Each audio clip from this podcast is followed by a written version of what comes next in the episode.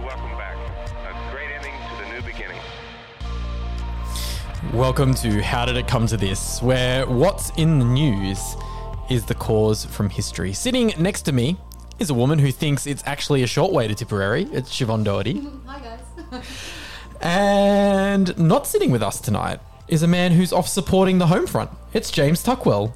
Oh, James, where are you? James isn't here. Oh no. Um, Who's gonna check us? I should uh, maybe maybe we should explain that a little bit. James isn't here because we're recording at a very odd time for us. we are. Um, it's my bedtime. It's nighttime. yeah, it's um, like 7 p.m. crazy.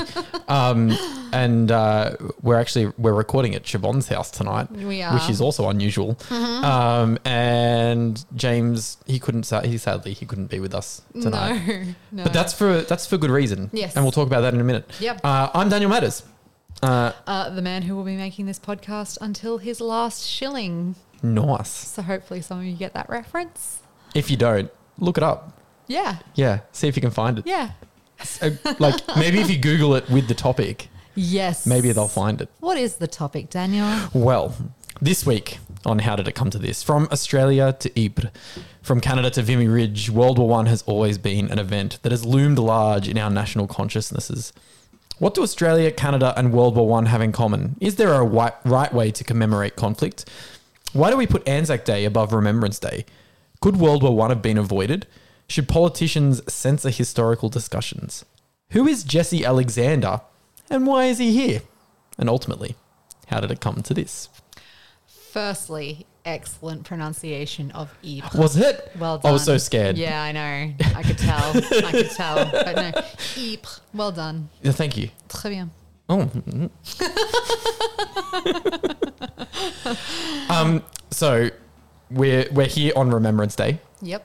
special Remembrance Day episode, Mm-hmm. um, and we thought uh, there's there's been some things happening in in the uh, the world of history education Mm-hmm. um, that we've been discussing recently. Yep. Specifically relating to World War One. specifically relating to World War One uh, and relating to the Anzacs. Um, Yes. And as such, uh, there is an article that was in the Guardian on the 26th of October, so a little while ago now, but Yeah. um, still quite relevant. Relatively recent. Yeah. Uh, it's a it's a article that's titled "Alan Tudge is dead wrong. Anzac should be contested as it always has been." Uh, for those who don't know, uh, before I read some of this article, Alan Tudge is our federal education minister. Um, and so uh, this is a little bit from the article. Ever since the warmonger Billy Hughes urged Australian men to go and fight for white Australia in France during the First World War, Australian politicians have been banging the drum on the supposed sanctity of Anzac Day. And yes, uh, oh, sorry, I should say this part is now speaking about Alan Tudge. And yes, he was speaking to the Socially Conservative Centre for Independent Studies when he said, We should expect our young people leaving school to have an understanding of our liberal democracy, how it is that we are one of the wealthiest, most free, most tolerant, and most egalitarian countries in all of human history, which millions have immigrated to. If they don't learn this, they won't defend it as the previous generations did. So, Mr. Tudge uh, is talking about uh, the the new curriculum for history. Yep. Uh, and uh, he thinks that we shouldn't contest history. Yes, specifically, shouldn't contest Australian history during World War One and um, and the Anzac the Anzac, Anzac legend, legend. basically, which I think is problematic. And and look, you know, I, you know, I- it's tough, and and we're going to talk about this Hmm. with Jesse Alexander in a minute, who some of you might know, and we'll talk about him in a second. But uh, the like, you know, I I just our soldiers did go and fight, and Yep. they died, and there was there was sacrifice, and Yep. it is something that is. it's very important It's to com- and commemorate it. Yes, but, but- the rhetoric around all of this is extremely problematic. Uh, for me, basically what he's asking us to do is to simplify history to a consistent narrative that we're all uh, just going to to teach. Uh, basically, just hand it down to the students. There's no inquiry. There's no investigation. There's no questioning, um, and that's not what history is. No, definitely not. Hmm. Definitely not. And so, uh, to talk about this today, um, we've got a, we've got a special guest. Our first, it's our first guest on the podcast, and it's, very exciting. Big deal, guys. It is, and it's Jesse Alexander, who is the host of the YouTube channel The Great War. He'll talk about that later on, but uh, Yeah. uh, um, we're so excited to have him. Absolutely. Um, and uh, so we're gonna we're gonna throw to our interview with Jesse Alexander now. Uh, but to get there, we've got a special way to get there. we sure do. Take it away. Um, All right. We're not worthy! We're not You're worthy, get up! For the first time on How Did It Come to This, we have a special guest, author, YouTube host, and historian, having worked in museums, on World War One battlefields, universities, and now the host of the immensely popular Great War YouTube channel. It's Jesse Alexander. Hello. Hi there. Thanks Hi. very much for having me. No, thank you for coming. Uh, Jesse is joining us all the way from Vienna, which is really cool. Yeah, Yeah. It's our first. In, We- well, not only our first guest, our first international guest. It is our first international guest, and we've also uh, we've got one listener in Vienna somewhere. Um, Yeah, okay. I've seen on the stats before. Yeah. So Daniel's a real nerd with seeing, uh, you know, who is uh, listening where. We've got a, a fan in Texas, which Yep. is interesting. Yep. and uh, yeah, Vienna, of all places. Well, hopefully, hopefully this will grow your audience a little bit. Let's see. We'll that see would how be we go. very exciting. so, um, tell us a little bit about yourself, Jesse. How did you uh, how did you come to be where you are today? Well, I grew up in a small town in Canada, just outside of Montreal, and that's, I guess, not uh, an environment that produces heaps of uh, historians, but somehow it worked out for me. Sure. I ended up getting quite interested and studying history. And my parents then supported me, which is not always the case when it comes to studying history. There are some, you know, some prejudices as- far as job uh, Absolutely. potential is concerned. But um, yeah, then I was quite lucky because I studied in Ottawa, the capital of Canada, of Yep. course. So there's lots of cultural institutions, lots of professors kind of helped me along with uh, different opportunities. So I ended up working for a few different museums when I lived in Ottawa. I started off, I think, actually as a tour guide at Parliament. I think that was kind of my jumping off point. Okay. And becoming a tour guide at Parliament, of course, it involves talking about history and architecture and art history. And it gave me the relevant experience to apply to become a tour guide at the Vimy Ridge Mm. Canadian First World War Yeah. Memorial in France. And I was lucky enough to get that, uh, seeing as I spoke both official languages of Canada, being from Quebec. And so that is sort of the launching pad. All else flows from a chance encounter with Kellyanne, a fellow student from Newfoundland who worked at Parliament in German class, who said, Hey, why don't you apply to Parliament? And it all kind of flowed from there. And I worked at museums and I did some research in archives for, you know, the Canadian War Museum, which was renewing itself at the time. And then I took a break for nearly 10 years, Oh, Okay. which is sometimes hard to recover from Yeah. yeah. but I moved to Germany, then I moved to Austria. I didn't know the language that well at first, so my job opportunities were quite limited. Mm-hmm. Working in history, usually you've got to have a good knowledge of the local language. Sure. Yeah. Uh, but I did take the opportunity to go back to school. I did a master's here at the University of Vienna, and that then opened a few more doors. I quit my non-history job, and like you know, like anybody who's unemployed, I was watching YouTube for some of the time. Yep. Yep. and I knew about the Great War Channel. I'd, I'd watched it on and off uh, for a couple of years at that point, and then I saw that they were looking to extend the project past the November 11th, 1918 armistice, that Indy was moving on to another project. And so I said, well, I haven't worked in front of the camera anymore, but uh, let's take a chance.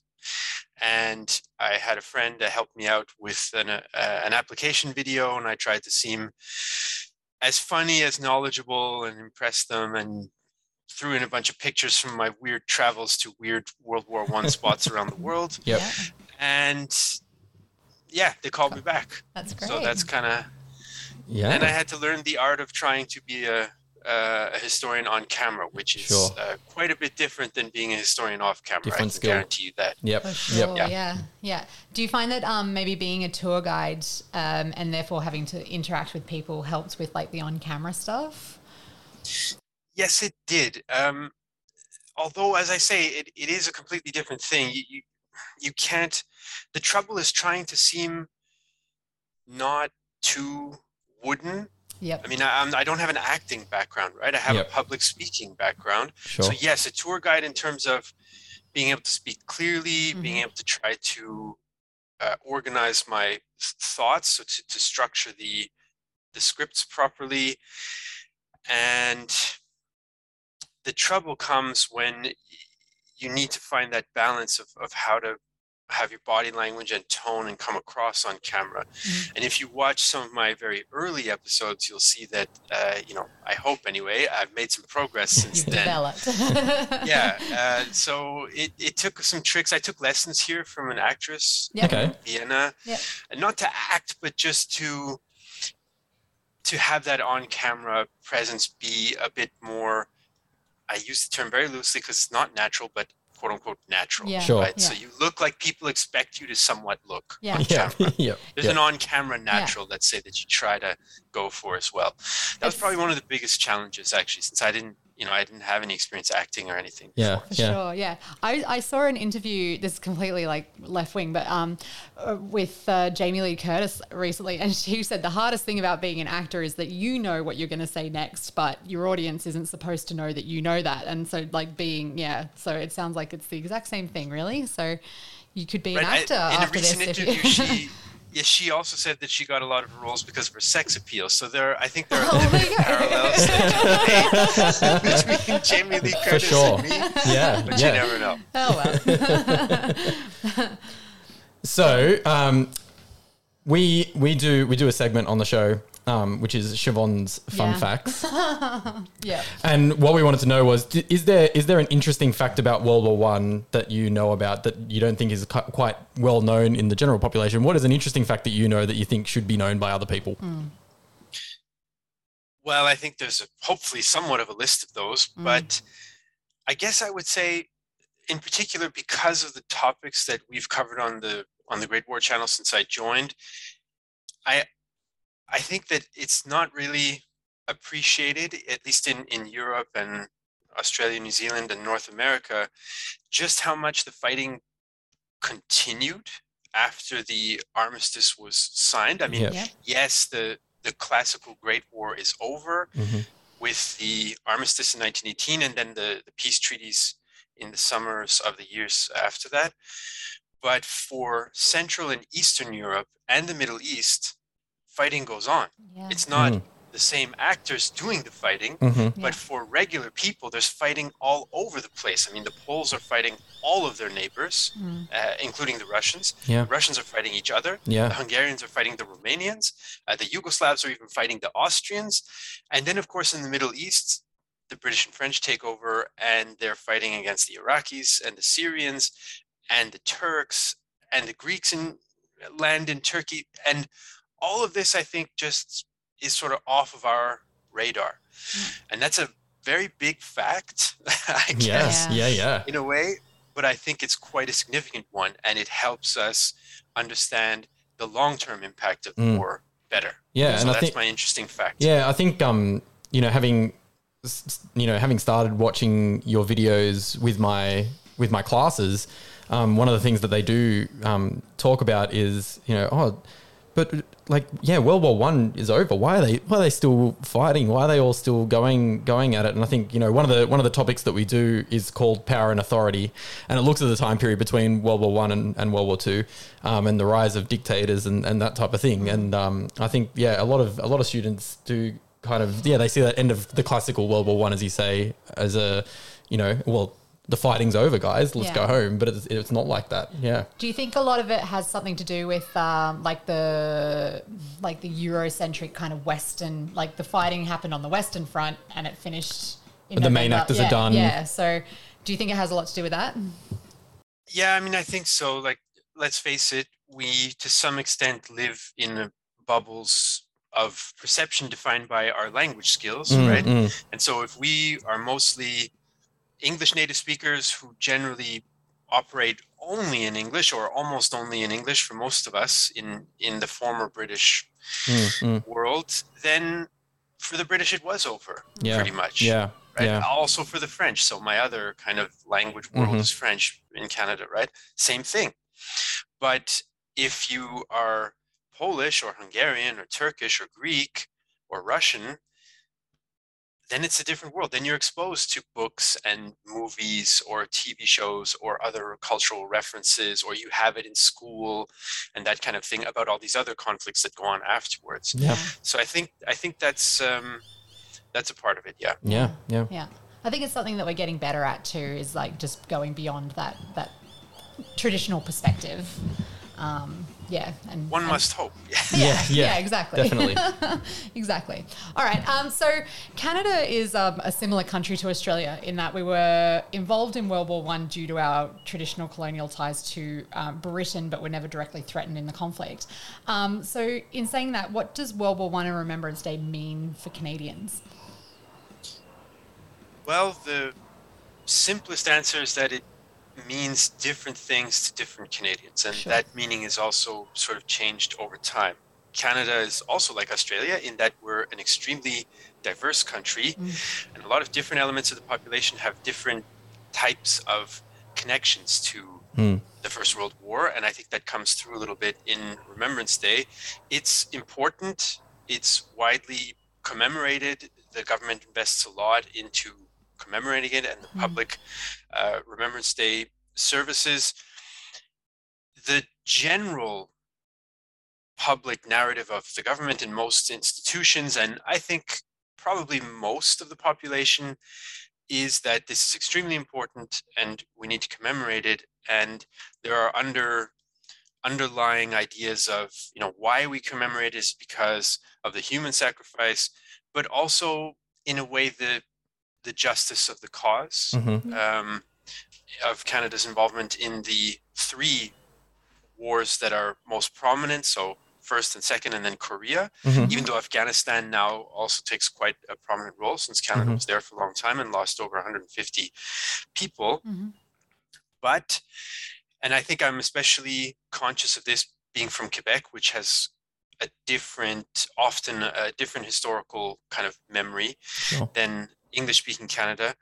So for many French speaking Canadians, it doesn't quite have the same resonance in the same way because in the general narrative of French Canadian history, the First World War is not as it's not as crucial in that sense. It's not it's not considered a, a just war that was participated in for a greater good and or a tragic sacrifice that deserves to be remembered. Kind of those are two themes that are very important to a lot of English speaking Canadians. But to a lot of French speaking Canadians, it's just not as relevant. It wasn't a core of their national identity narrative, other than conscription was introduced, uh, different to Australia. Yep. And most French Canadians didn't want to volunteer to fight in, a, in what was seen as a British war. Sure.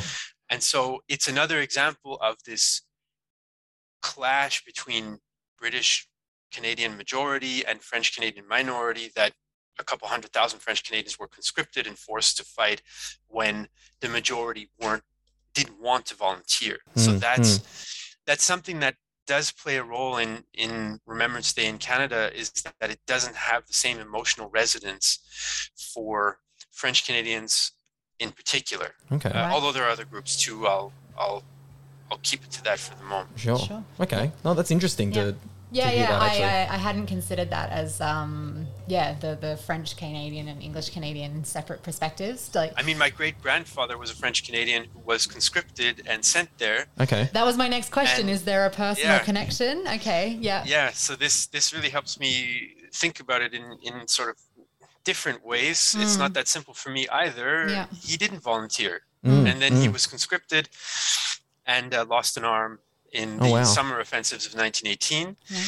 And on my other side of the family, my great uh, my great great uncle, he was born in England, immigrated to Canada just before the war and had served in the militia in England. So he volunteered straight Straight away away, in yeah. September 1914 and was with the first Canadians to see combat and was killed immediately, essentially on the on the Oh, first wow. or second Wow, yeah. first, second, or third day. They never found him, Mm, and they mm. don't know exactly of uh, basically the first Canadian battle, the first battle that Canadians were involved with at Ypres in the spring of 1915.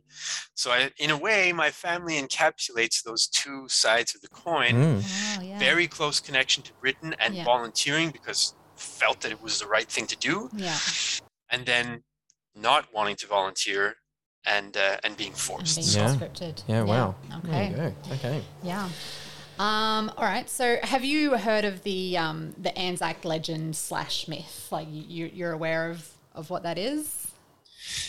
yes, I mean I can't claim to be an expert, but essentially it's you know this this idea of the experience of uh, Gallipoli in particular Mm, and the character of the soldiers there is something to be admired. yeah. How they react to that awful situation, Yep. Yeah. that it's connected with this sense of Australian identity. You know, we all went through this together, and these guys are admirable guys, and the British. Eh, it's a little complicated now, Yeah, and- yeah. and that's. Sort of, am I doing it No, justice? you, you summed it up extremely well. yeah. So um, Australia, we federated as a nation in 1901, and um, Gallipoli was very much seen as our baptism by fire because um, you know we voted to become a country, and, and we didn't have to fight off an oppressor or anything like that. And so this was like our first test as a very young nation. Um, and and then the rest is exactly like you said. So these these young men or boys like heeded the call and you know they were brave and they were heroic and uh, a little bit um, you know uh, disrespectful of British authority a bit kind of you know um, the larrikin and things like that and Yeah. yeah. it's very much ingrained in our national identity um, so like is there a similar narrative for Canadian soldiers or Yes, there is. Yeah. I mean, I think we are generally a bit more chill about the the British side of things than, than the Australians are. I Sure. think we're a bit more polite uh. I think that's just general yeah Canadians but but yes, uh, essentially there there is somewhat of a similar narrative, and much of that centers on a lot of the same ideas, right? So Canada confederated in 1867, so a little bit older, that we became Mhm. one self-governing colony slash dominion, um, and this idea of colony to nation being the kind of way to understand the development of the Canadian state is an influential one uh, for many Canadians. It's it's really present in our in our pop culture and, and documentaries and films and how people Mhm. learn about it at school. And so the First World War is seen as a time when, because of these difficulties that all these Canadian volunteers faced on the battlefields, that it did sort of solidify a separate Canadian national identity, not only more separate from the British, but more closer to each other because there were immigrants who, non British origin immigrants who served, uh, there were French Canadians who served, also who volunteered, of course. Uh, Native Canadians played a prominent role, play a more prominent role now, actually, in our memory of the First World War than they did Okay. at the time when they were Mm. volunteering and fighting. Mhm. 5,000 of them, that is. Mm.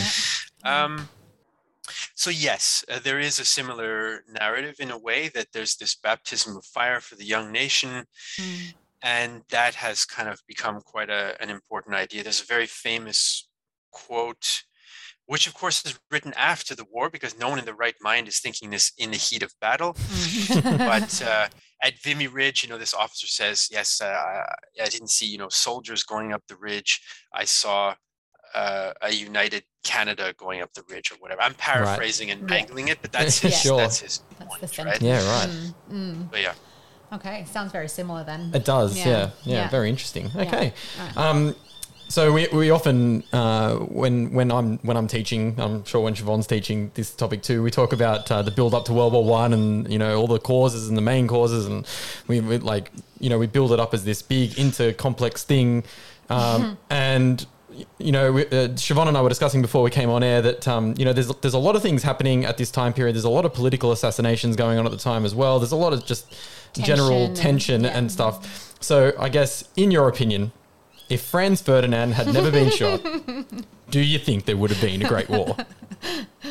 Uh, the classic, the classic uh, pub history Yeah. enthusiast Yep, yep. question. Yes. Um, I mean, first off, nothing's inevitable in history. Thank you. I say that this all is, the time. This is important. it's so easy. It's so easy to look back and say, "Well, it happened, so of course it was all leading to that," and so on. Mhm. That said, that said, I I would say probably yes. There there would have been some European level Mm, war because the assassination is an immediate uh, cause, but as you and your students probably know quite well, there are all sorts of other pressures pushing in that direction. And I think that doesn't mean that those long-term things like imperial competition or alliance systems or whatever have to cause a general war. They don't have to. But if I try to think about it, to sort of whittle it down to this question, look, even if he hadn't been assassinated, Austro-Hungary's policy was still, we want a, a Balkan war Yes. Mm. and him not being assassinated wouldn't have changed that overnight. It might Sure. have changed it in five years or Mm, three mm. years or whatever, um, if he inherited the throne and had a different policy then. But it doesn't mean that in those next two and a half years, when Franz Josef was still alive and Conrad was still in charge of the military, that Austria-Hungary would have changed that policy Mm, mm. they considered they considered starting a Balkan War a couple of times already earlier Yes. Yes. to, to get at Serbia. And there were mobilizations from the Austrians earlier before 1914. So if that's going to be our main domino is Austro-Hungarian policy there, well, his assassination doesn't change that overnight. So Mm. we'd still have several years of that possibility. Yep. And of course, that then creates the chance that it's going to become a European war because Germany has a particular policy of supporting Austria-Hungary Mm. and you know pushing its its foreign policy, and that's not going to change Yep. whether or not he's assassinated. So if we look at those as kind of two of the main immediate drivers Mm. that are not uh, these long-term uh, causes necessarily, but Mhm. uh, are more focused on how the general war got unleashed, Mm. then I think um, we could say that it's still probable. Yep. Yeah. I like that answer. I don't feel 100% confident about that, but there you go. no, I, I, I like that answer. I think that's good. Yeah. Um, Do you think that it um, it was seized upon as an opportunity when it when it happened, um, or was it really you know an act of you know needing to get revenge or justice for what happened? I think it's a combination, but I definitely think that it's uh, it's the opportunity that the Austro-Hungarian authorities were looking for mm, to solve this to solve this Balkan problem that Yeah. they that they felt that they had. Yep. Yeah. Yeah. Yep. Cool. I like it. Okay. Um, so, oh, we'll go back to Vimy Ridge then. Um, so it's almost like the Gallipoli for Canadians. It's the battle where um, the Canadians are renowned for their achievements. Can you tell us a bit about it? Yeah, it's become Canada's most famous battle probably in our history, Mhm. and certainly the most famous of the First World War. It is a little bit different than Gallipoli in that it comes at a later stage in the war, so the conditions are different. Mm. Um, the outcome is successful for the Allies as well, a key which, difference. which creates which creates a difference, uh, an important emotional difference, I think, as well in Yeah. some ways. Mm. It's also not exclusively a Canadian battle, of course, because uh, the Canadian Corps is under British command, and there's a British infantry brigade that is involved in the battle, and it's mostly British artillery that is supporting the Canadian Corps. And this, my friends, gets forgotten in Canada as well. So I want to start with that.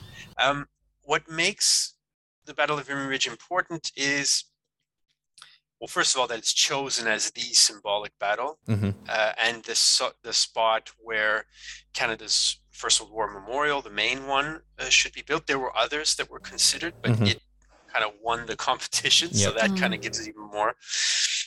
But the battle in April of 1917, it's part of a diversionary offensive by the British to distract the Germans in northern France, while further down the line, the French are trying to launch the main offensive for 1917. I think that also kind of gets a bit forgotten about. The poor French were doing a, a lot more fighting than the British were for the first few years of the war. Mm, mm. Um, so the idea is, will the Canadian Corps is supposed to take this ridge? It's a locally important position. It dominates the flat plains around it, and it's a kind of linchpin of the German defenses in the area.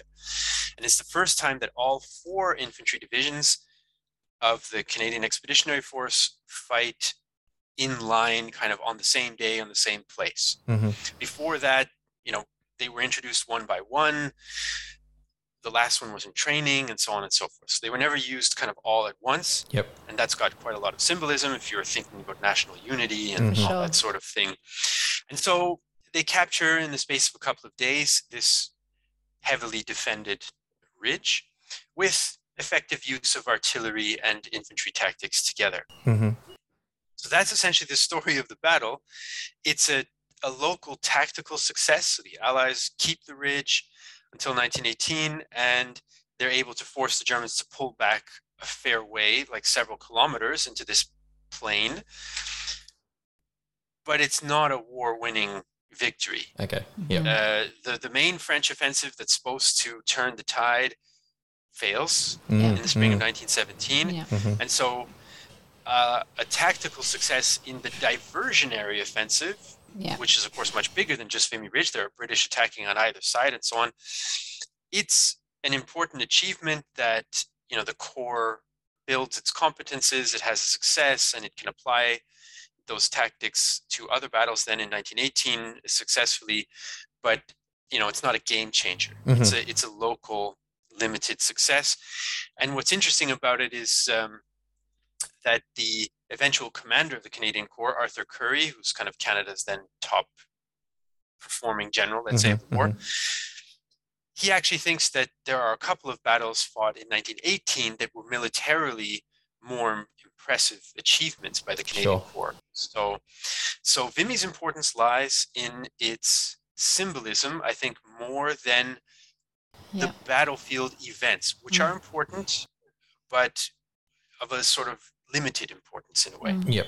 No, I think I think that uh, that mirrors a lot of the Australian experience too. In in that I think so. uh, Yeah. Gallipoli is you know.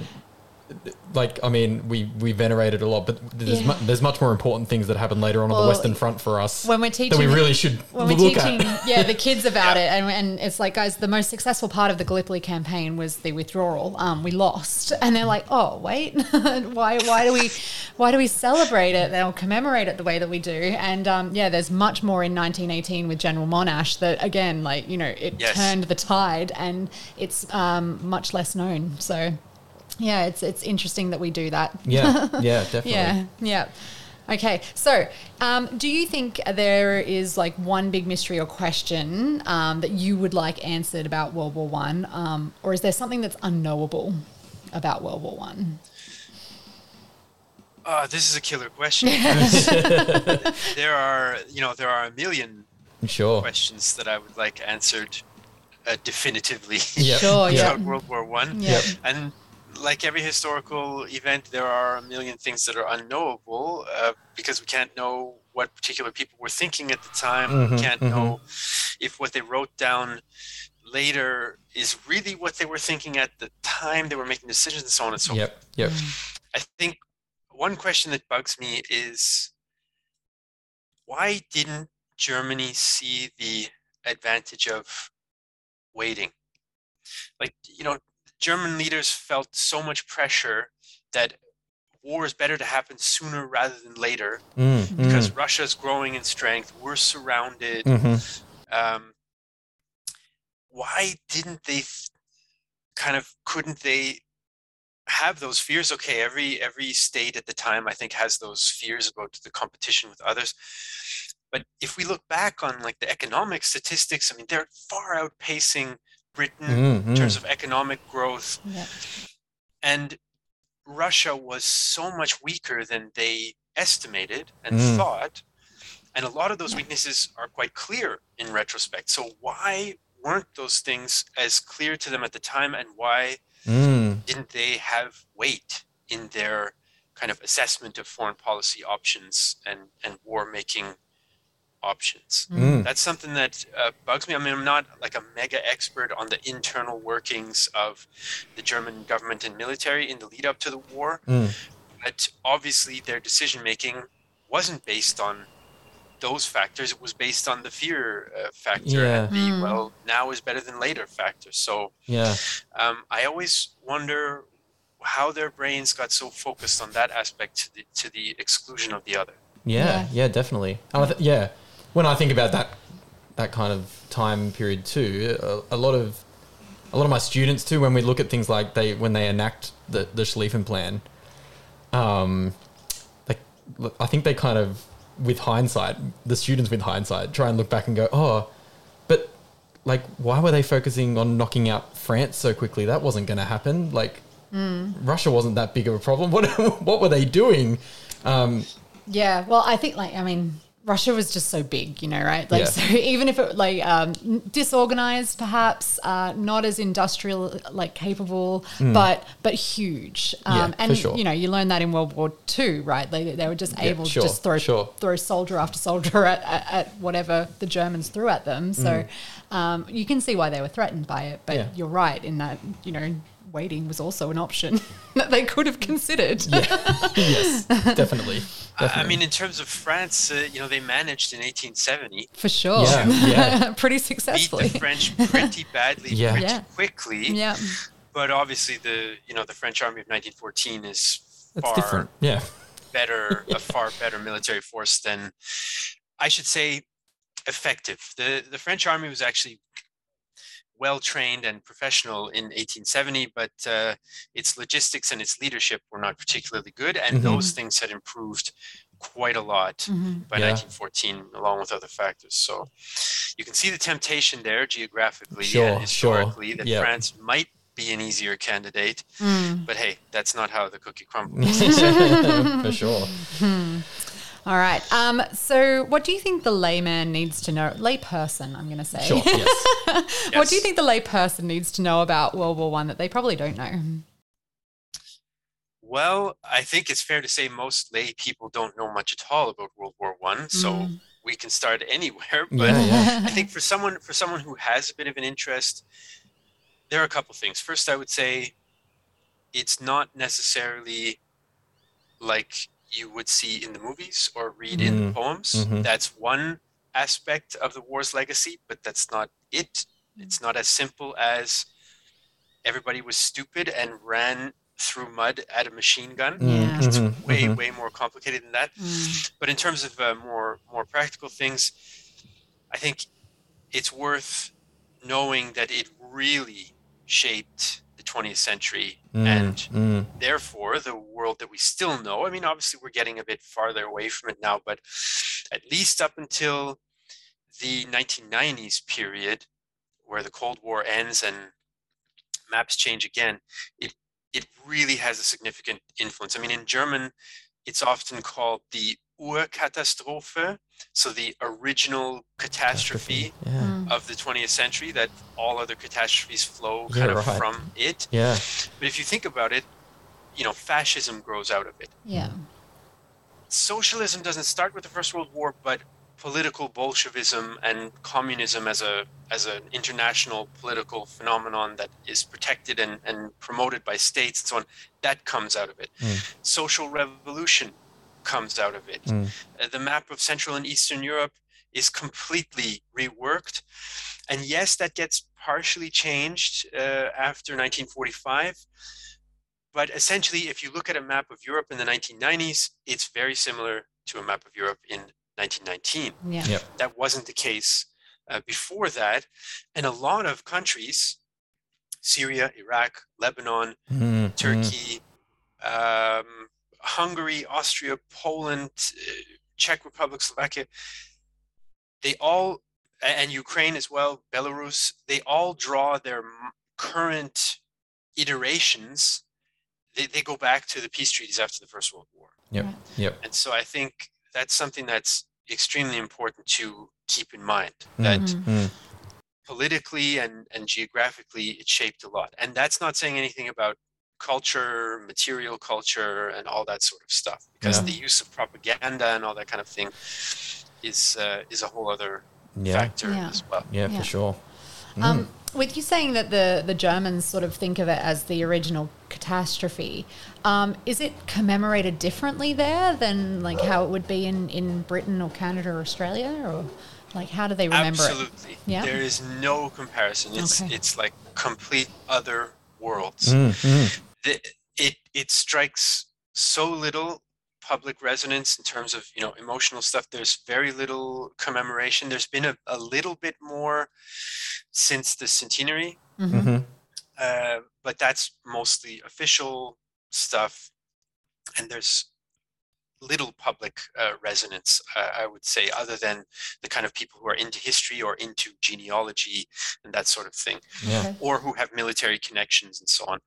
But it, it, it really is not that much of a factor. World War II for Germany, for obvious reasons, culturally and, and psychologically and emotionally overshadows Yeah. uh, everything Yeah. else as far as that is concerned. So, you know, the, and the same goes for Austria Yeah. actually as well. Okay. So the First World War is kind of considered far more distant and less connected to them than we would consider it, because for uh, Britain or Canada or Australia or France or Italy, we still feel that we belong to the same national community and the same country Yeah. that fought those wars, mm. Yes. that fought Yes. that war. Yeah.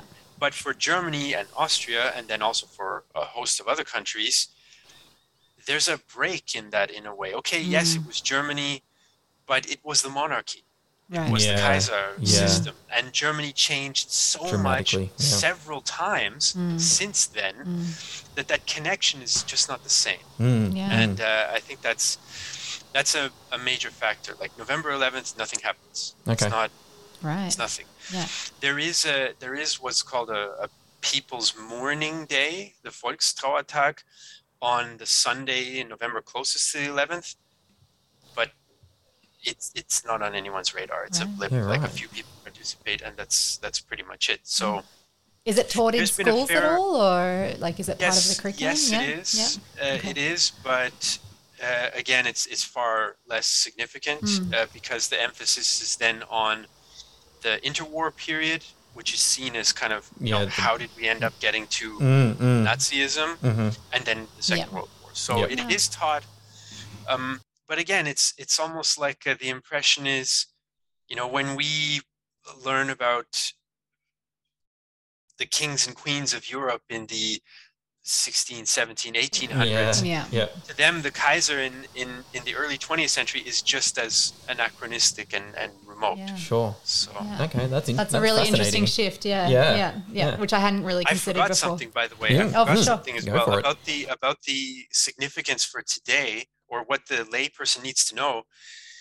It made the U.S. as a world power. Mm. It brought the U.S. onto the stage as a world power that's involved heavily in international affairs. Now, of course, they went back from that slightly with kind of partial isolationist policies, but that's a big deal because that era of world history is still with us. Yes. So yeah, forgot about that. Definitely. No, definitely. Yeah. Absolutely. As recent Australian alliance Oh. treaties show. Oh, that's a sore point Pretty for much all Australian alliance treaties. Yeah. oh, Um, all right. Which which segues nicely It because does, yes. uh, our our ed- federal education minister here in Australia has been talking a lot recently about uh, contested history. Actually, he's also been blocking a lot of uh, teachers on Twitter because we we've been we've been contesting history with him. Oh, how dare you? How very dare you? I know, I know. Um, and so uh, uh, he's he's been talking specifically about commemorating Anzac Day and how we should venerate it, um, and and the veneration of Australian soldiers. Um, which leads me to ask you the question: How do you think we should actually remember World War One? Is it something we should be constantly revising, reviewing, and learning from? And and you know, how should we go about the commemoration of World War One in light of that? Ah, we've left the Pandora's box. um, well, it's hard for me to say should, right? But obviously, I'll, I'll, I'll say what comes to mind. Even Yeah. though this is, uh, this is, you know, the, the use of history and the interpretation of history now. It's it's where it's at. It's the it's the complex side of the coin. I think when I think about commemorating and remembering history, I try to remember that this is different than the academic study of history and that you know historical facts are different than how we interpret those historical facts Mm. in the pursuit of an academic explanation and understanding of history versus how we use those historical facts for political purposes or commemoration purposes now. Mm, So mm. those are kind of some different things that overlap but are different. Yep. And I think that um, if we understand that, then that's the first stage in trying to assess, you know, what could commemoration look like? Because it's not an investigation of history, it is an emotional experience based on one's interpretation of history. And that is a political, a political thing, obviously.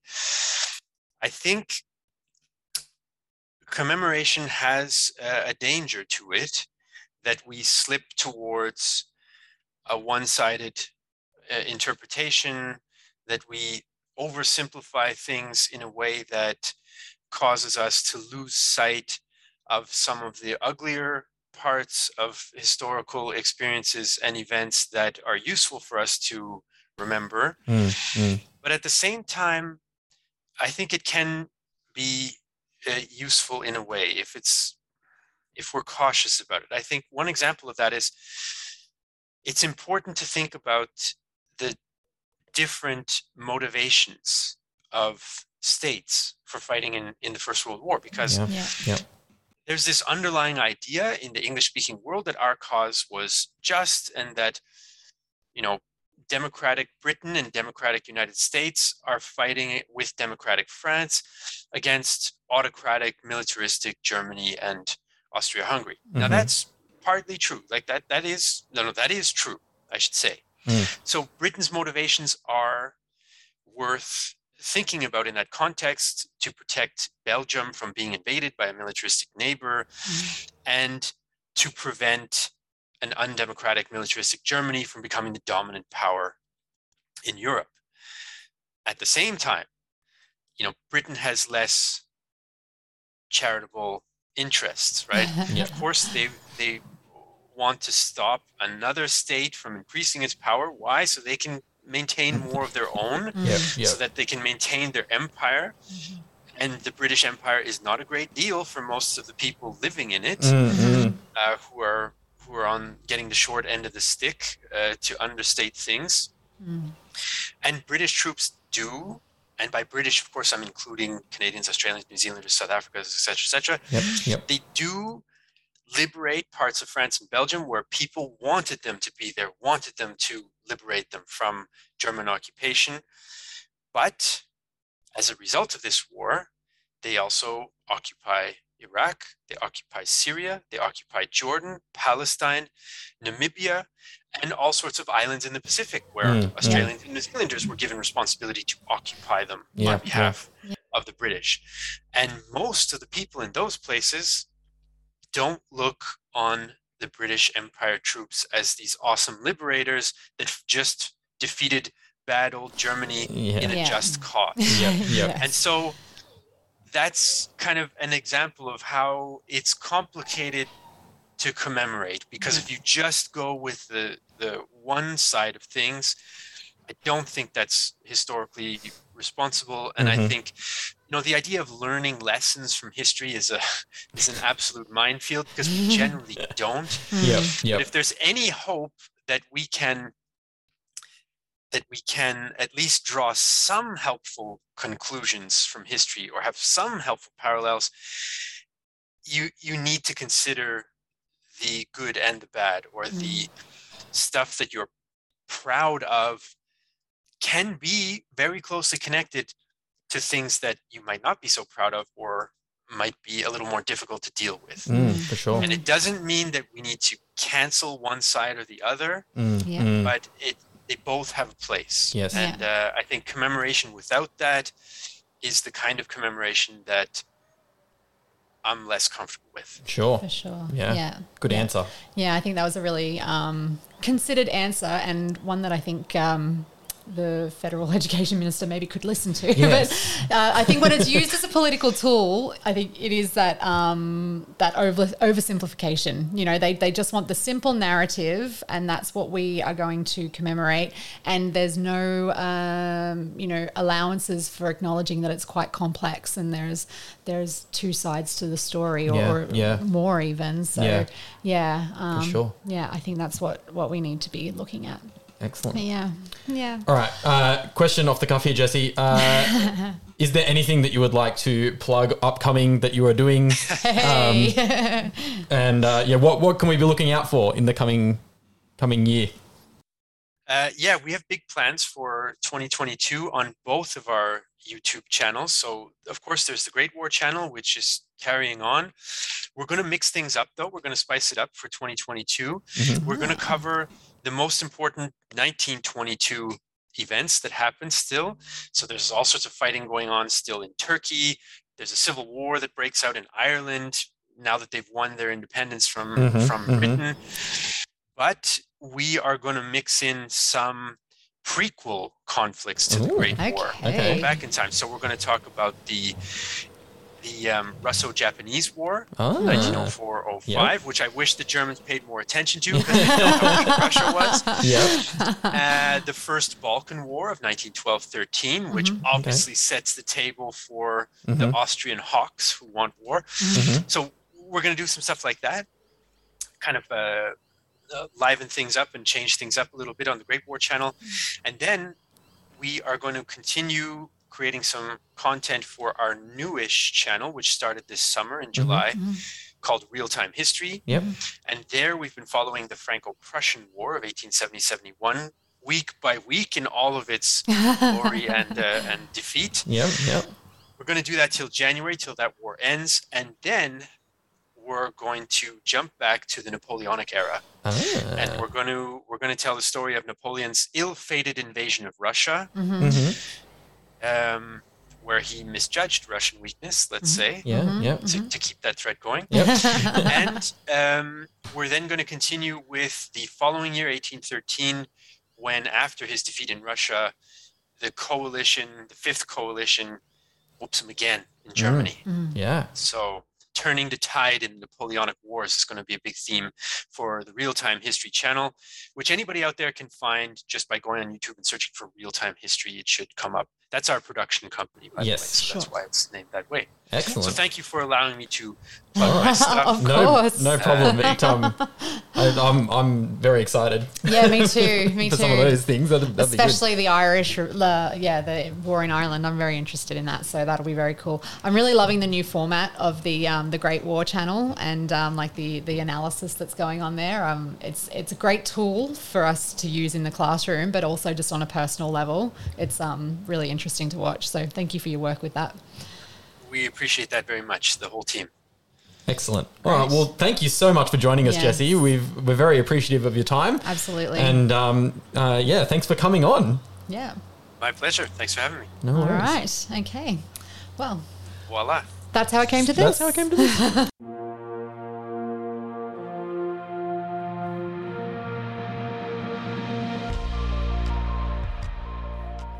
As always, you can catch us by email. How did it come to this podcast at gmail.com?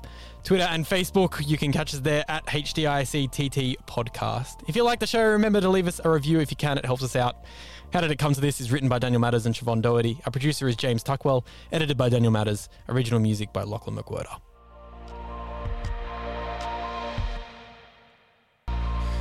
Welcome to How Did It Come to This? Oh, I've got the wrong microphone. Oh, How good was that? I was on two, not one, so that the cords would reach you.